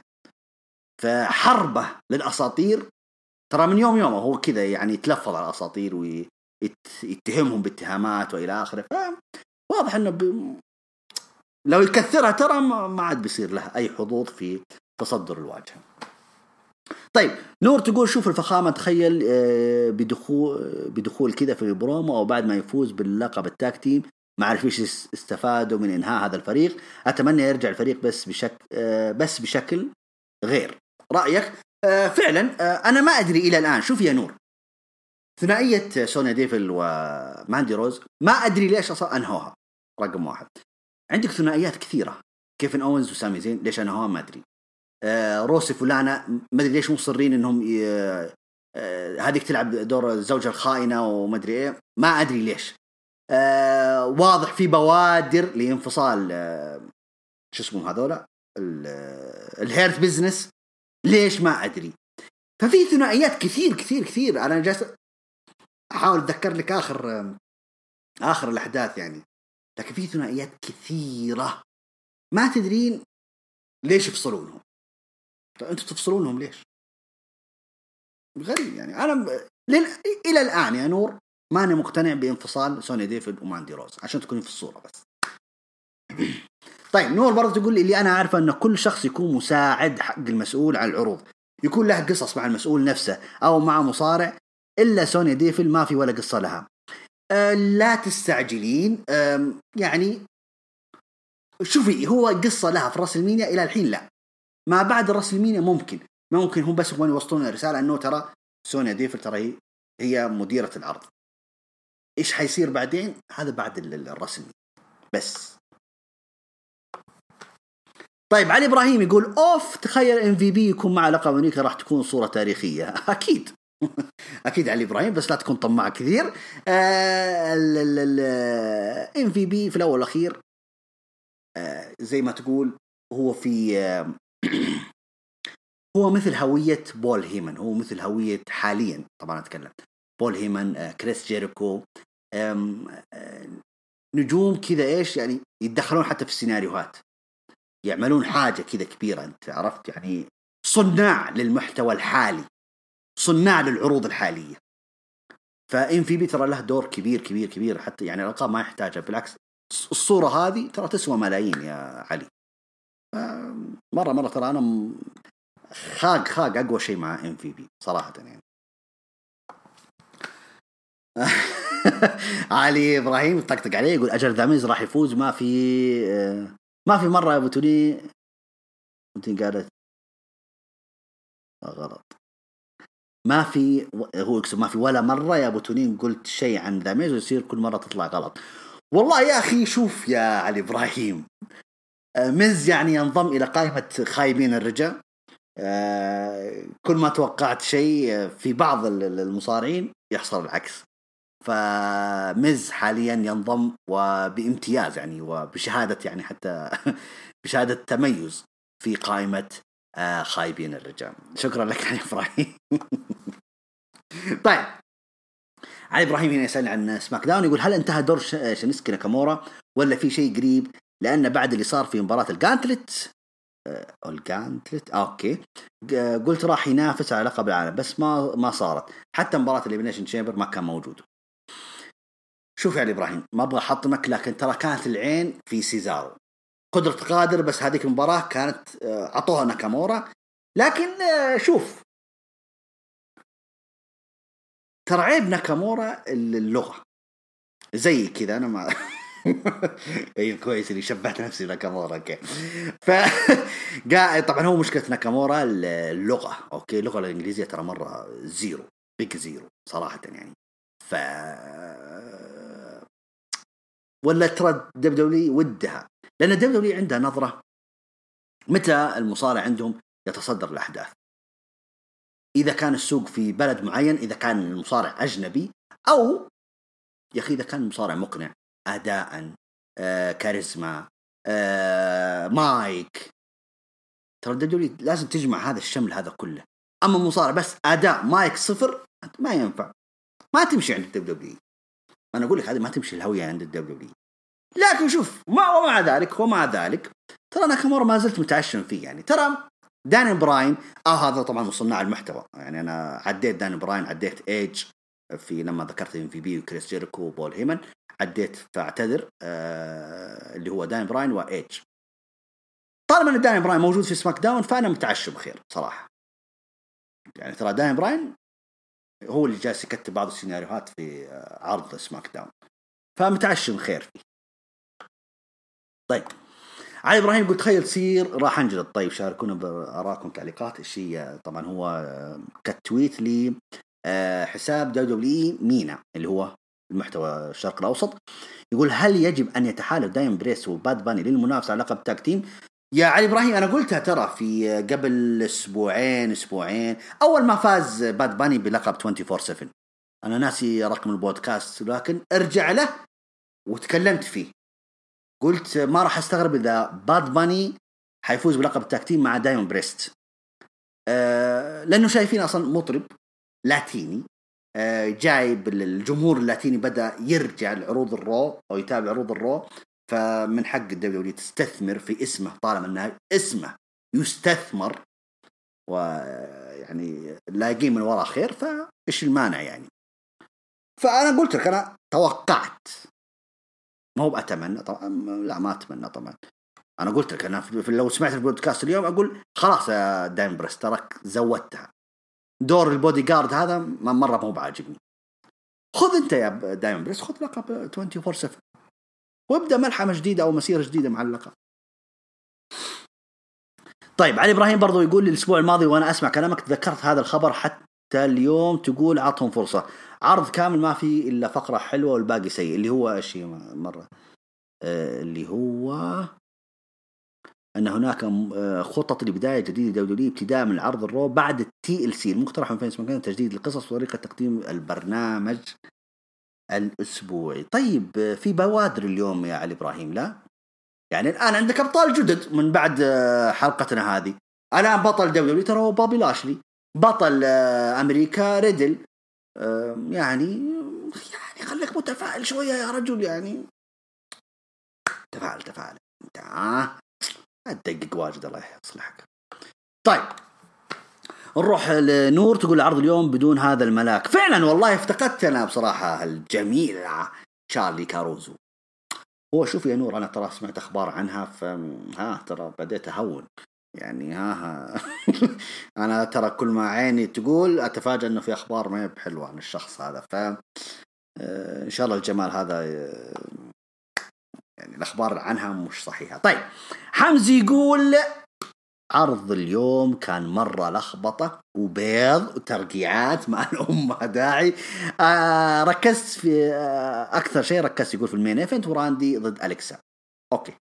شوف يا أبو أنا أقول لك هنا العاطفة ما اكلتني الصراحة وأعتقد 100% إنه ذا ميز ما راح ياخذ فرصة ثانية على اللقب. هنا أنا أوقف أقول لك والله ما ياخذ. والله ما عاد ياخذ خذ العلم. وهذا الشيء اللي يقول اللي مرة راح يزعلني حتى أنا. يقول من ناحية ثانية الهيرت بزنس تعال يتبع. يقول إم في بي يا جماعة آه يا جماعة الخير من العام قاعد يبدع يبدع يبدع بشكل مو طبيعي. يا آه يعني العام الماضي شفنا العصابة كان معهم لقب أمريكا وال tag team. والعام هذا لقب دبليو وال tag team شيء صراحة فخم جدا جدا. أتفق. يقول مبروك لبابي وعشاقه و والهارد. وهارد وهارد ليه ولعشاق ذا ميز أوكي حاب أوفر يا حمزي. يقول في الأخير ذا ميز سوى اللي عليه وما قصر. ما قصر. طيب يقول بمناسبة فوز بوبي لاشلي أبو تولين آه، أعلن تح... أعلن تحدي بيني وبينك هذه المرة. okay؟ أنت أعلنت تحدينا في الرويال رامبل وما حد فاز. هالمرة التحدي سهل جدا. مين تتوقع خصم؟ بوبي لاشلي في الراسلمينيا. أبغى أسمع إجابتك أول وإجابتي راح تكون الأسبوع الجاي. تقييم العرض ابو تولين 5 من 10 ويعطيك العافية. الله يعافيك. حسوي لك quote tweet و أيوه. تحيرتني كذا تصدق ما هو درو ماكنتاير؟ ما أدري إيش السالفة. هو حيلعب معه في الفاست لين ولا حيأجلونه في الراسلمينيا ولا أيوه على الطاري. بما أني أنا مستعجل لبناء الفاست لين ترى يعني مهرجان بعظمة وحجم سمر سلام العام اللي راح طبعا 2020 ترى في في المهرجان نفسه انبنت مباريات وعداوات إلى مهرجان باي باك فكانت زي ما تقول هو ال fallout لمهرجان SummerSlam فهل سيكون المهرجان Fastlane هو البناء الحقيقي لمهرجان WrestleMania يعني ما راح تكون في العروض الأسبوعية راح تكون في العرض الشهري. فمبدئيا يا حمزي على الورق درو ماكنتاير هو رقم واحد. لا ثا يعني في ناس يقول لك قال لك ممكن حيرجع ذاك شو اسمه هو؟ آه شو اسمه؟ آه بروك ليزنر. بس إلى الحين ما في شيء ما في أي ملامح لعودته إذا يبغى يرجع الله يحييه بس اللي أنا أعرف أيوه صح. والله بروك ليزنر قالها قال أنا ما راح أرجع إلا في جمهور فال WrestleMania حيكون في جمهور. آه. ما أدري. على العموم أنا قراري على الورق درو ماكنتاير يا حمزي. okay بس. طيب عمو عبد الملك مركب أم الاسم يقول اسمه طبعا هو مسمي نفسه درو بوبي عمو عمو عبد الملك لاشلي ماكنتاير. يا أخي والنعم عاشت الأسامي والله. يا أخي ما أدري إيش أقول لك. يقول السلام عليكم وعليك السلام. يقول أبدأ اليوم بالاعتذار لأبو تولي من القلب. حبيبي ليش في على كل مرة أستخدم فيها كلمة؟ والله شوف يا عم أنا استخدمت كلمة إنجليزية اليوم بس عاد أنتوا ترجموها بترجمة MBC يعني وبس. طيب يقول هدفي كان إني أضحكك أكثر من إني أخليك تحكي كلام قد لا يعجب المتابعين. لا لا عادي عادي يا عم عبد الملك عادي عادي. انت مره شكلك حساس شوية. يقول أعتذر منك. ومن ال big boss ومن جيشنا جيش هروج Raw قلب أحمر ينبض حبيب قلبي ولك برضو قلب كبير كبير. طيب يقول عم عبد الملك الاخطبوط يضرب مجددا يتوقع بديهيا لكن مبكرا الكل يعلم أن أبو الشليش راح يلشلش ذا ميز عاجلا أم اجلا. بس بعد أسبوع لا يرى ذلك إلا القليل. ومنهم عمو الاخطبوط عمو عبد الملك. تستاهل والله تستاهل فعلا. يعني عمو عبد الملك قالها في هروج Raw 276 وعلى فكرة حتى شاعر في هروج fallout يعني توقع إنه بابي لاشلي حيحقق اللقب قبل مهرجان Fastlane يعني هو توقع إنه ميز حيخسر لقب. توقع يعني حتى لو ميز ما راح يخسر لقب لكن توقع إن ميز ما راح يدخل ال WrestleMania بطلا. كان هذا توقع شاعر وبرضه توقع انه بابي لاشلي حينتصر قبل مهرجان WrestleMania باللقب. بأي طريقة كانت. فتحية لك عم عبد الملك تحية لشاعر أكيد. آه جالس اظبط أبو محمد؟ آه okay.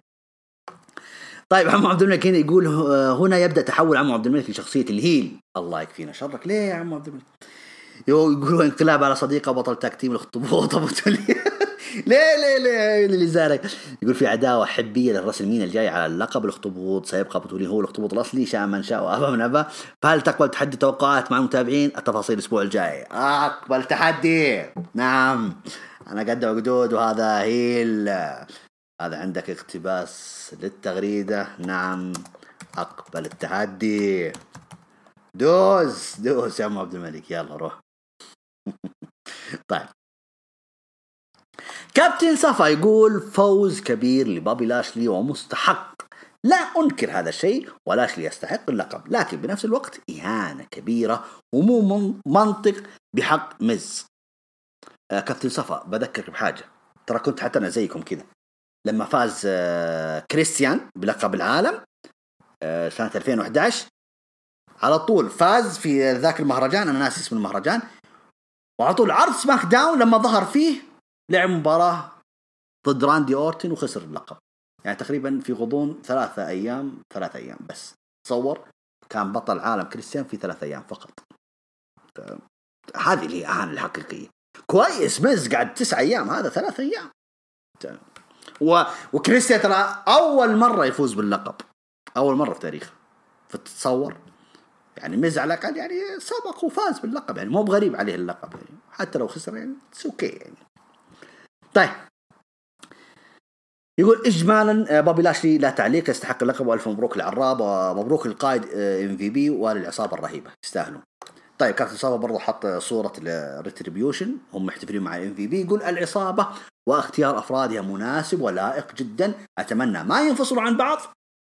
سمعت يا فينس ماكمان؟ لأنها من أفضل العصابات آخر فترة ولها دور كبير بعرض ال Raw. أتفق. أتمنى MVP يأخذ لقب وتكون العصابه كلها ألقاب يستحقون. okay. hard luck أبو تولي لأنك توقعت فوز ميز الليلة لكن فاز لاشلي باللقب ويستحق مع حزني على ميز. أوكي هذا اوفر لي. تمام. عم عبد الملك يقول قد تفهم أنه الاسم دروب يعني آه كأنك حسيت إنه بجلس اسالك عن الاسم. يعني يقول قد تفهم أن اسمي درو بوبي عم عبد الملك لاشلي ماكنتاير أنه نكتة لكنه توقع أخطبوطي مبطن. فاسمي هو هنا هو توقع لمباراة لقب دبليو بالراسل مينيا بروك ليزنر نحكي عن بروك بالتغريدة الجاية. هاي تفضل. يقول بروك ليزنر السيناريو الأفضل له هو الدخول على رومان رينز بعد فوز رومان على ايج وتحوله لل heel المطلق والمكروه الأعظم. يدخل بروك ويكون في تعاون بينه وبين بول هيمان. خذ لك على حماس رومان ال heel. ليزنر يكون شبه face أو tweener أو anti-hero.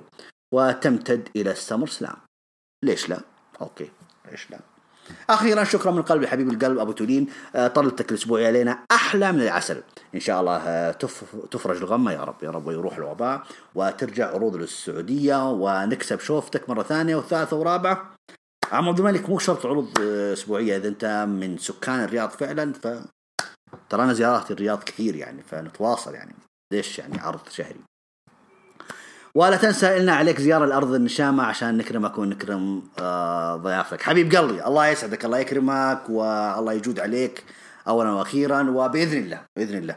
مو شرط تكون العروض يعني هي الشرط لقائنا إن شاء الله نلتقي في وقت أوسع من كذا. طيب فختم كلام عبد الملك يقول فماذا أقول وأي شيء يقال بعد كل ما قيل؟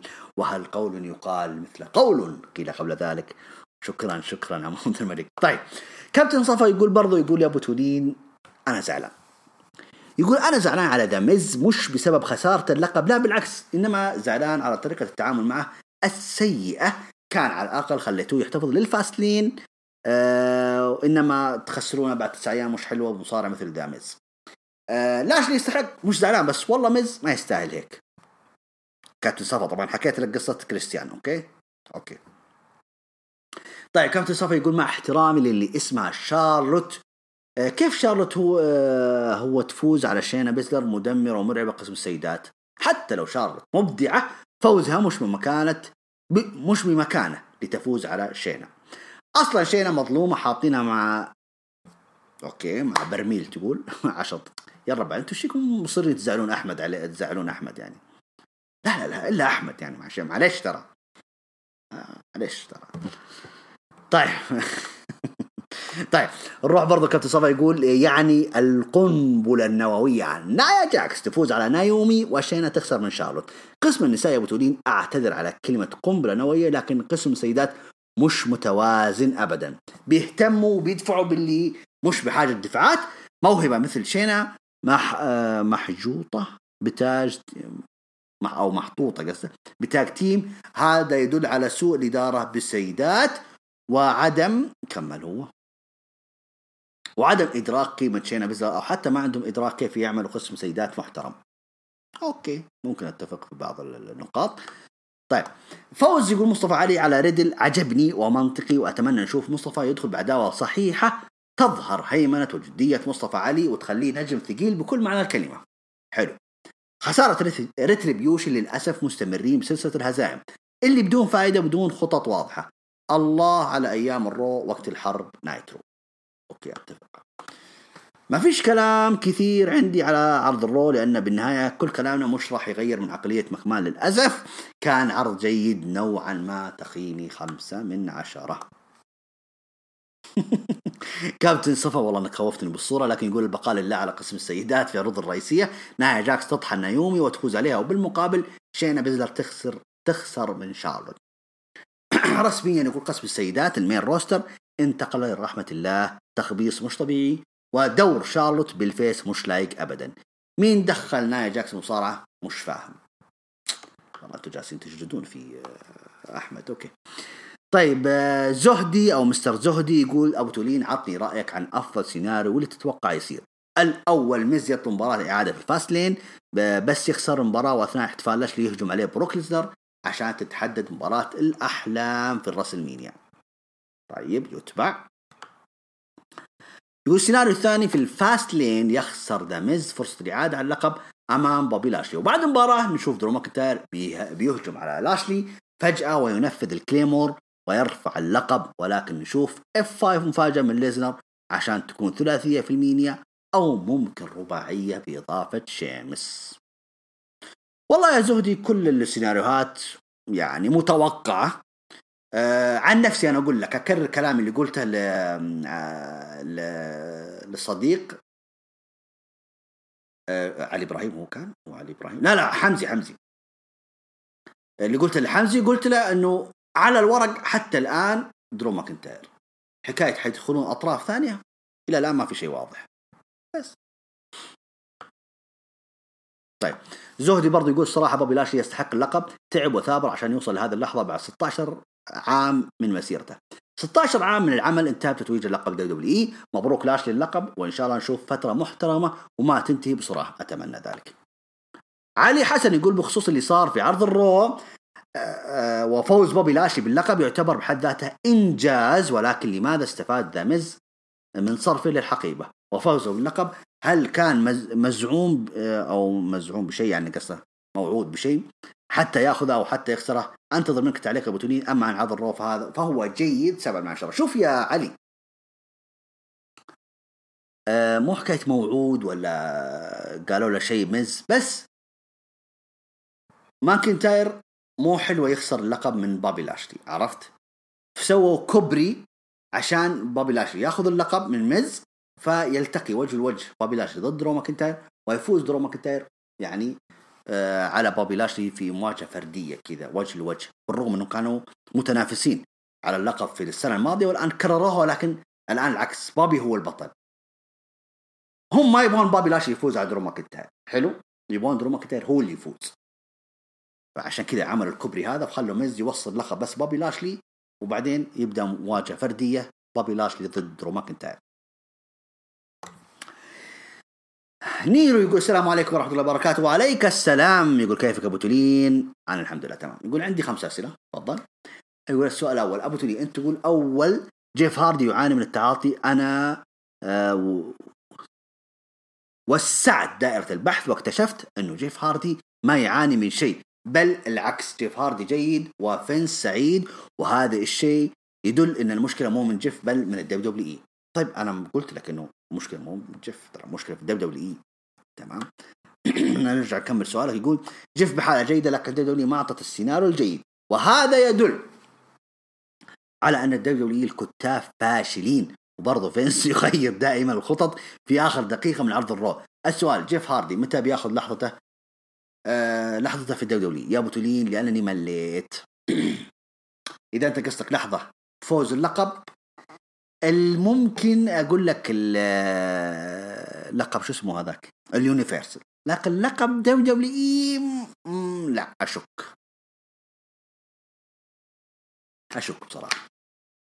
ثاني شيء آه يعني أتفق معاك يمكن انت ما فهمتني. إيوه المشكلة ترى في ال WW مش في جيف هاردي. ممكن جيف هاردي أقول لك يعني عالج نفسه وكل حاجة وتجاوز هذه المشكلة. هم خايفين فقط من سمعتهم W إني أعطي لقب آه، يعني آه، يعني مدمن سابقا. ممكن بعد ما أعطيه اللقب يخرب علي ويروح يدمن مرة ثانية. هم يعني هذا هو التردد مترددين. بس هذه كل الحكاية بس. طيب سؤال ثاني يقول بالله الأسطورة جيف هاردي صار يشجع بوبي لاشلي. المشكلة إنه كان جيف وب- وبوبي في عداوة قصيرة. صار جيف هاردي يشجع بوبي. هذا دليل إن W ما عنده خطط. جيف هاردي. مرمي كذا الله لا يعطيه العافية. لا تقول لي أبو جيف شارك في غرفة الإقصاء وهذا دليل يقول لي تهتم. لا تدافع عنهم خلك منصف. ما أدري أنا قلت لك يعني. يعني W ما هي بناسية جيف هاردي. بس هذا اللي هذا اللي أقدر أقول لك يعني. إذا شفت إني غير منصف ما عاد. هو موجود يعني في الصورة في المنافسات موجود يعني. طيب. آه، السؤال الثالث يقول أبو تونين وش رأيك في كارين كروس وسكارلت؟ هذول مبدعين أنا مستغرب من بعض الناس اللي يجون يقولون كروس فاشل وما عنده مستوى. حاب أقول لكم اللي يقول كروس فاشل أنا أقول ما يفهم مصارعة ابدا. هذا أسطورة أفضل من بروك وجولدبرغ المسخرة. لكن أبو تونين أنا اليوم شفت كيث لي يتهمش. لا ت- تكمل طبعا خفت إنهم يهمشون كروس إذا صعدوا يستخدمون سكارلت في أشياء زايدة طبعا أو في أشياء يعني قصدها 18 plus. وأنا قلت قلت لي أبو تولين كروس ما أبغى يتصعد راح يتهمش. قال كيف يتهمش ومعه سكارلت؟ لكن W لي فاشلة. الرجل ميرو على طول جاهز. فاشل فاشل فاشل فاشل. أوكي. يقول ما أظن إنها تخدم كروس وسكارلت. وش رأيك في كلامي بالله؟ وضح النقاط اللي في السؤال يا أبو تولين وعلم بعض عشاق مز من كروس. بالنسبة لكارين كروس بالعكس آه، اللي شاف مباراته ضد سكوبار وهو سكوبار بطل ال شو اسمه هذا؟ بطل الوزن الخفيف أو بطل ال- ال- ال- ال Cruiserweight. راح يعرف إن إحنا نتكلم عن يعني نجم من الزمن الجميل. قدم مباراة ترى مرة روعة مرة أداء مرة روعة. يعني ذكرني حتى في بدايات يعني ما نقول بداية بروك ليزنر لكن يعني هيك يعني أقول لك يذكرني بالزمن الجميل هذا اللي أقدر أقوله. فكارين كروس يعني حتى لو صعد بالعكس العروض الرئيسية حيثبت نفسه أصلا أداء يثبت نفسه. بس. طيب السؤال الرابع يا أبو تورين بيج أنت تقول إنها تريد إن تريبل ساعدها لكن العكس صحيح تريبل إنسان لا حول ولا قوة إلا بالله. وتريبل اتش إنسان قذر وله ماضي مو كويس مع النجوم بيشخصنها بيج صراحة صرحت إنه تريبل اتش قال عنها؟ إنها تمارس العلاقات مع النجوم واتهمت جيف 2018 كان معها في حفلة وإنهم يشربون في نفس المكان يعني تريبل جالس يطلع كلام عن بيج ما ساعدها ولا شيء. أوكي وجهة نظرك احترمها لكن لا ارجع كيف طيب كيف رجعت بيج لل WW لا لا. شوف هذه مشكلة بيج ترى زي أمها هي كذا يعني. سنة ما أدري إيش قصدها. طيب. السؤال الخامس متى راح ترجع بيج إلى W هي ما هي موجودة يعني. هي موجودة بس إنها حاطينها في ركن كذا. أما قصدك مشاركتها في العروض يعني هي اللي خربت على نفسها يعني. بس. مشاكل طبعا في ذيك مشاكل تيك توك والأشياء ذي والإعلانات وحساباتهم ذي. ف كانت عندها وجهة نظر فزعلت ال- ال- الجماعة. طيب بارشاد يقول تحية للمستمعين الفخمين وخاصه الفخم. أبو يا هلا يا هلا يا هلا. يقول صاحب خلطة الشاي السرية والحنجرة الذهبية والابتسامة الهوليوودية. يا ولد يا ولد يا ولد يا ولد.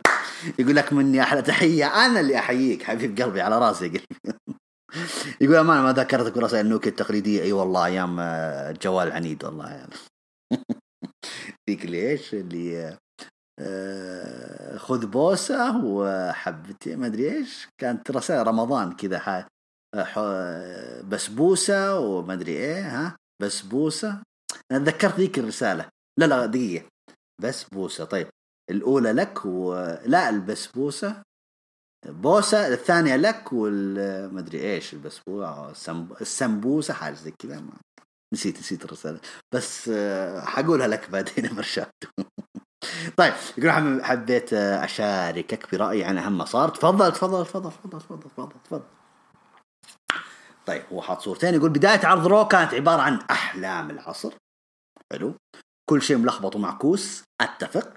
درو يدخل بدل ما يحكي عن حزامه اللي فقده جالس يحكي عن شيمس. أتفق. وهذه قلتها طبعا في البداية.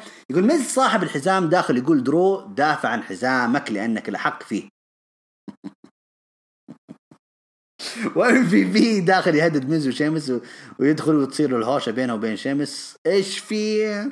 من جد يعني بصراحة لحسوا مخنا في البداية لكن يعني ولو انه كويس كان بصراحة. يعني هم خمونا لو لو نفكر فيها يعني برومو كان لا بأس فيه. طيب مباراة عظيمة عظيمة عظيمة بين درو وشيمس وتليق أو تليق بمهرجان شهري. ولا أعرف كيف المباراة المرتقبة واللي المفروض يستغلوها عالميا خاصة بريطانيا مخلينا بعرض أسبوعي. شفت كيف يا برشالدو؟ طيب راندي والكسا والفيند خلاص قسما بالله سمجت القصة واتفق فعلا إن ذا فيند أكثر مصارع مبالغ في تقديره. أيوه فنان آه فخم على المايك والبروموهات بس كمصارع ما يقدم شيء ضخم عطني رأيك فيه أبو كمصارع واذكر لي مباريات عظيمة له كمصارع عشان أشاهدها يمكن أغير رأيي. ممكن أتفق معاك ممكن أتفق معاك يعني كيف تبغى أقول لك؟ كمصارع أداء لا بأس. يعني ما ما عنده أداء أسطوري ولا شيء. بس في كثير ناس أبو يحيى ترى مقتنع فيه كمصارع. ويحب مباراة بري وايت ضد رومان رينز في قفص الجحيم. ارجع شوفها يمكن تعجبك يمكن. بس. على أنت انظر لبري وايت إنه كاريزما. وبصراحة قدر يستخدم نفسه قدر قدر يخدم هو نفسه يعني عرفت؟